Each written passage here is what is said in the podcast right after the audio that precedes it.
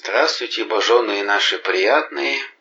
Садитесь поудобнее. Сказка сегодня довольно длинная, поэтому лучше всего за рукоделием, за каким-нибудь там занятием, рукомеслом ее слушать. Или в дороге, когда, в общем-то, работа идет, и можно послушать для такого интересного досуга. Это досуговый жанр длинной сказки. Сказка Заонежская, как мужик своей головы кормить не мог. Но сначала немножко скажу о приветствии боженые, это значит обожаемые, богоданные. В общем-то, а приятные мои, это я заимствовал от одной бабушки. У нас ведь Россия до недавнего времени полнилась вдовицами, старушками, живущими, которые не хотели ехать в город к детям, а оставались жить в одной деревне. И одна бабушка, которая еще и слепнуть начинала, к тому же зрение терять, она вот всех, кто придет в гости, зайдет, говорила э, «приятное мое». Причем она говорила не, э, не мужчина, не женщина, как явление «приятное мое». И мне это так показалось трогательно, что я вот от нее взял это приятные мои. Это не фамильярность, это вот как-то в память об этой бабушке. Как мужик своей головы кормить не мог. В некотором царстве, в некотором государстве жил один мужичок. Работал где-то что-то, а кормить своей головы все равно не мог. И вот он пожил, пожил и пошел на суд к царю. Пусть, мол, царь меня судит, что я своей головы кормить не могу. Ну, царь, конечно, крепко призадумался и ничего рассудить мужичку не мог. А тут услыхала егоная дочка, у царя была единая дочка одна. Вот вышла, говорит, батюшка, если вы рассудить не можете, так давайте я вам помогу. Ну, царь на то согласился. Дочка мужичка и спрашивает, мужичок, а вы женатый или холостой? Да я, говорит, холост. Так вы женитесь, может, вам счастье будет в жене или в детях. Ну, а царь-то, царю-то это все мужик поблагодарил, а царю это вышло как бы не по нраву. Он-то и говорит, вот что, мужичок, я вот эту свою дочку сейчас за тебя замуж отдаю, только ничего приданного не дам и поглядим, сможете ли вы разжиться. Ну и дочка как была в этом наряде, что пришла, так и пошла с мужичком.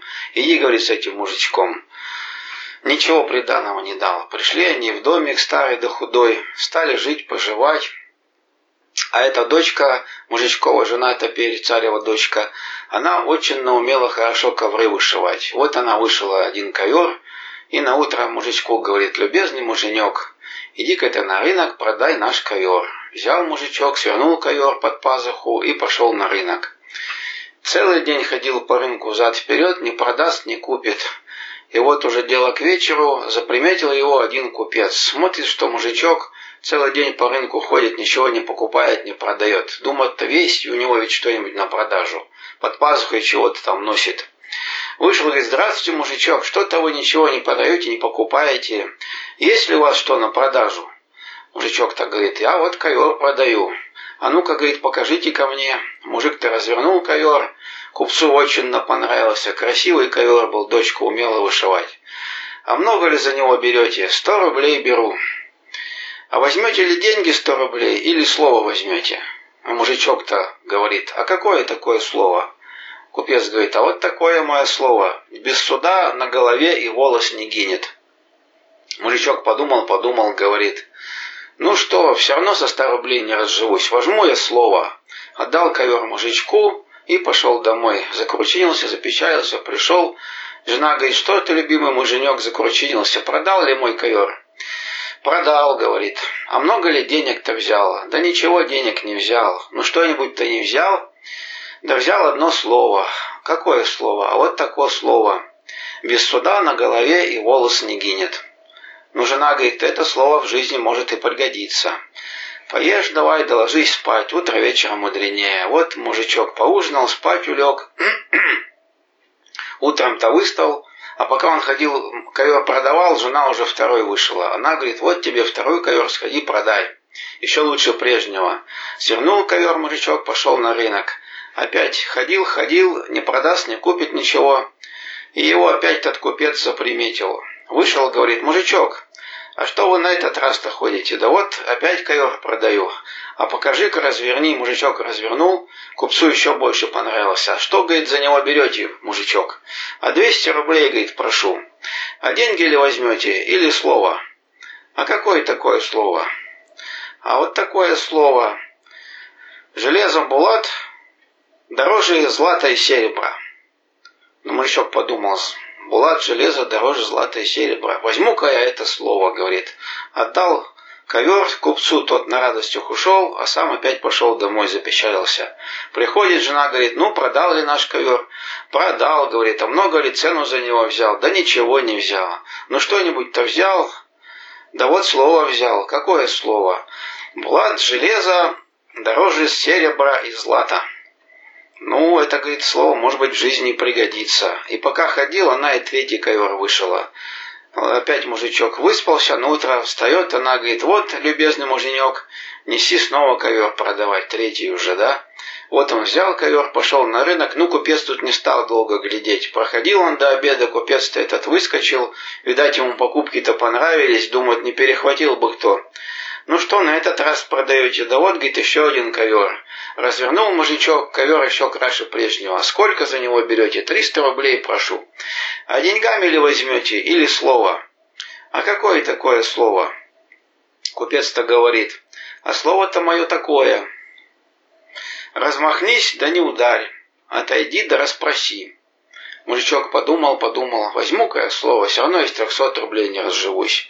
Отдал ковер купцу, да и пошел домой. И вот только он домой-то запоходил, как ему на том же рынке попадается другой купец. А этот купец, э, было у него шесть кораблей товару, пять кораблей разного товару, а один корабль тесу нагруженный. И у него пять корабельщиков было, а на шестой корабль не было корабельщика. Вот купец и спрашивает, мужичок, а не хотите ли ко мне на шестой корабль корабельщиком пойти, за море поехать товарами торговать? Мужичок на то согласился, только, говорит купец, если хотите ехать, надо сейчас же поезжать. И мужичок с ним пошел, жену, жену не уведомил, так и поехал за море. Вот он сел на шестой корабль корабельщиком, раздернули паруса, по ветер задуло, поехали за море.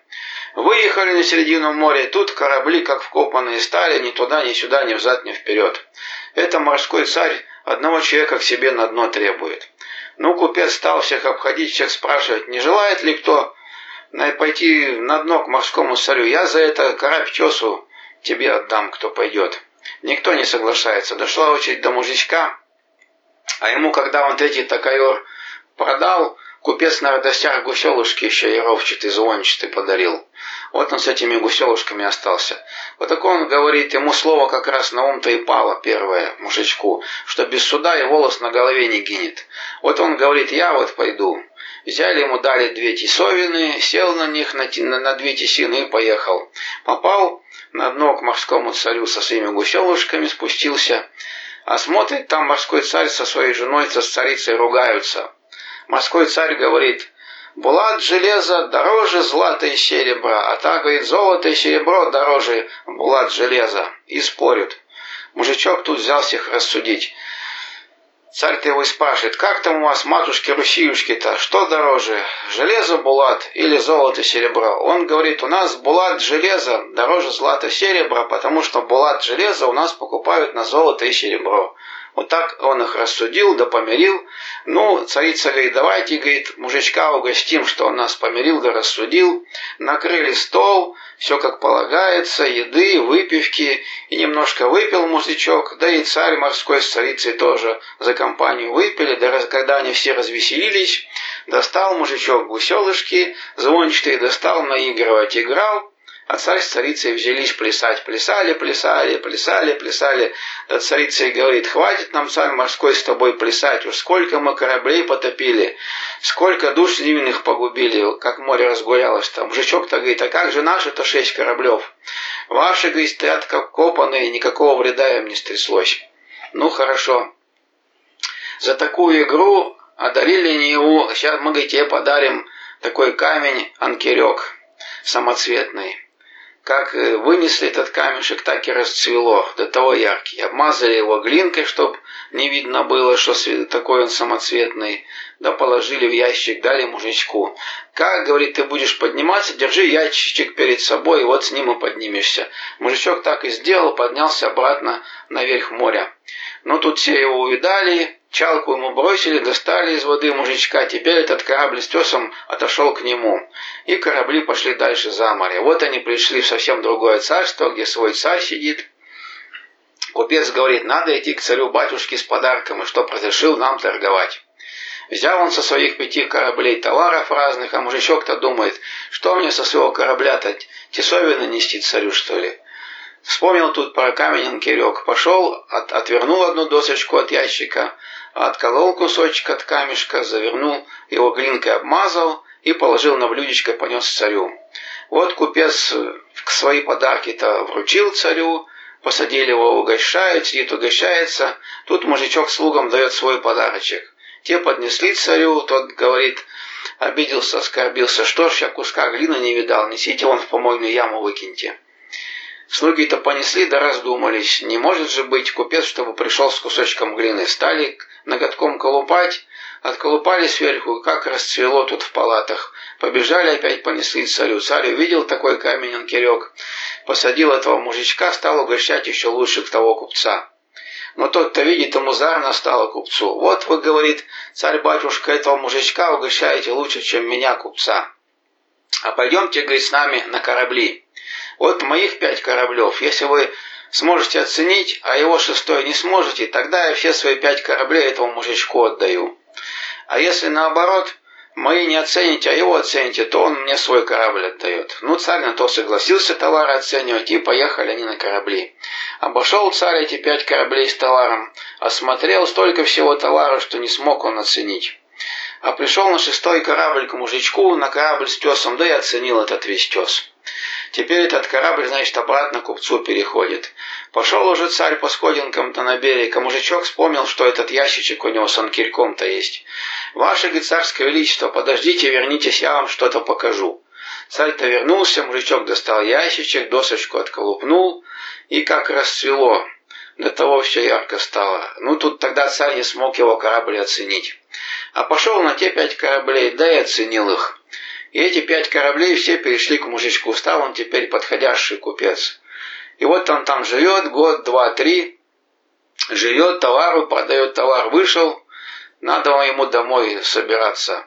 Раздернул паруса со всей командой и приплыл на свой берег рано поутру.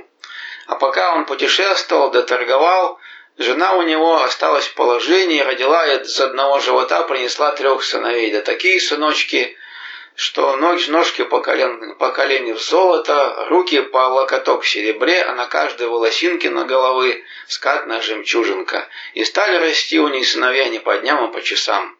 Вот она себе другой домик построила, коровку взяла, и была у ней прислуга старая старушка. Приехал там мужичок рано утром, смотрит на берегу-то не его домик стоит, а какой-то другой. Зашел в первую комнату, печка топится, никого нет, не видать. Зашел в другую комнату, там его жена с тремя мужчинами на кровати спит.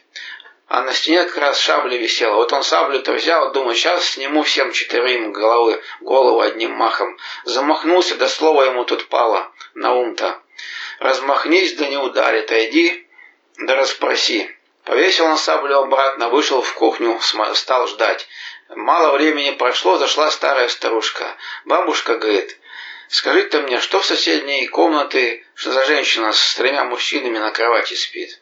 Да вот, говорит, был такой мужичок, жил, который не, не мог своей головы кормить. Вот он пошел к царю на суд, и царь его присудил на своей дочке жениться без всякого предания, что смогут ли разжиться. И вот дочка умела ковры вышивать, вышила три ковра. Два дня он ходил, два ковра продавал, возвращался на третий день и не вернулся. Но вдовица тая осталась с животом принесла трех сыновей, и вот они у нее возросли, вот она со своим детям и спит. Ну, мужичок это все понял тут. Скажи, говорит бабушка, как передай не проснуться, чтобы в такое-то время вышли на берег встречать своего мужа и отца. И пошел обратно на корабли. И вот назначенный час пришла его жена, да трое сыновей, мужичок-то вышел на берег, она видит, что он теперь купец подходящий, уже не просто мужичок, который своей головы кормить не мог.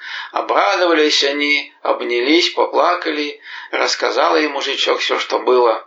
Она пошла, послала во дворец царю батюшке, что вот мужичок купец зовет вас на привально, зять ваш вернулся. Ну, тот услыхал про зятя, поехал, конечно, на привально. Справили тут пир на весь мир, отметили все прибытие до всей радости. И тогда царь посадил после себя этого мужичка, купца, после себя всем царством править, а сам ушел на покой. И так они стали жить, поживать, добра наживать, лихо избывать. Тут и сказка вся, более говорить нельзя. Ну а что тут можно отметить? Во-первых, вот это э, еще мифологическая, магическая троичность. Ведь для всех заговоров, заклинаний для мифов, для сказок старинных характерно, каждое действие повторяется по три раза. Три ковра, мужичок ходил три раза, продавал, торговал три года за морем.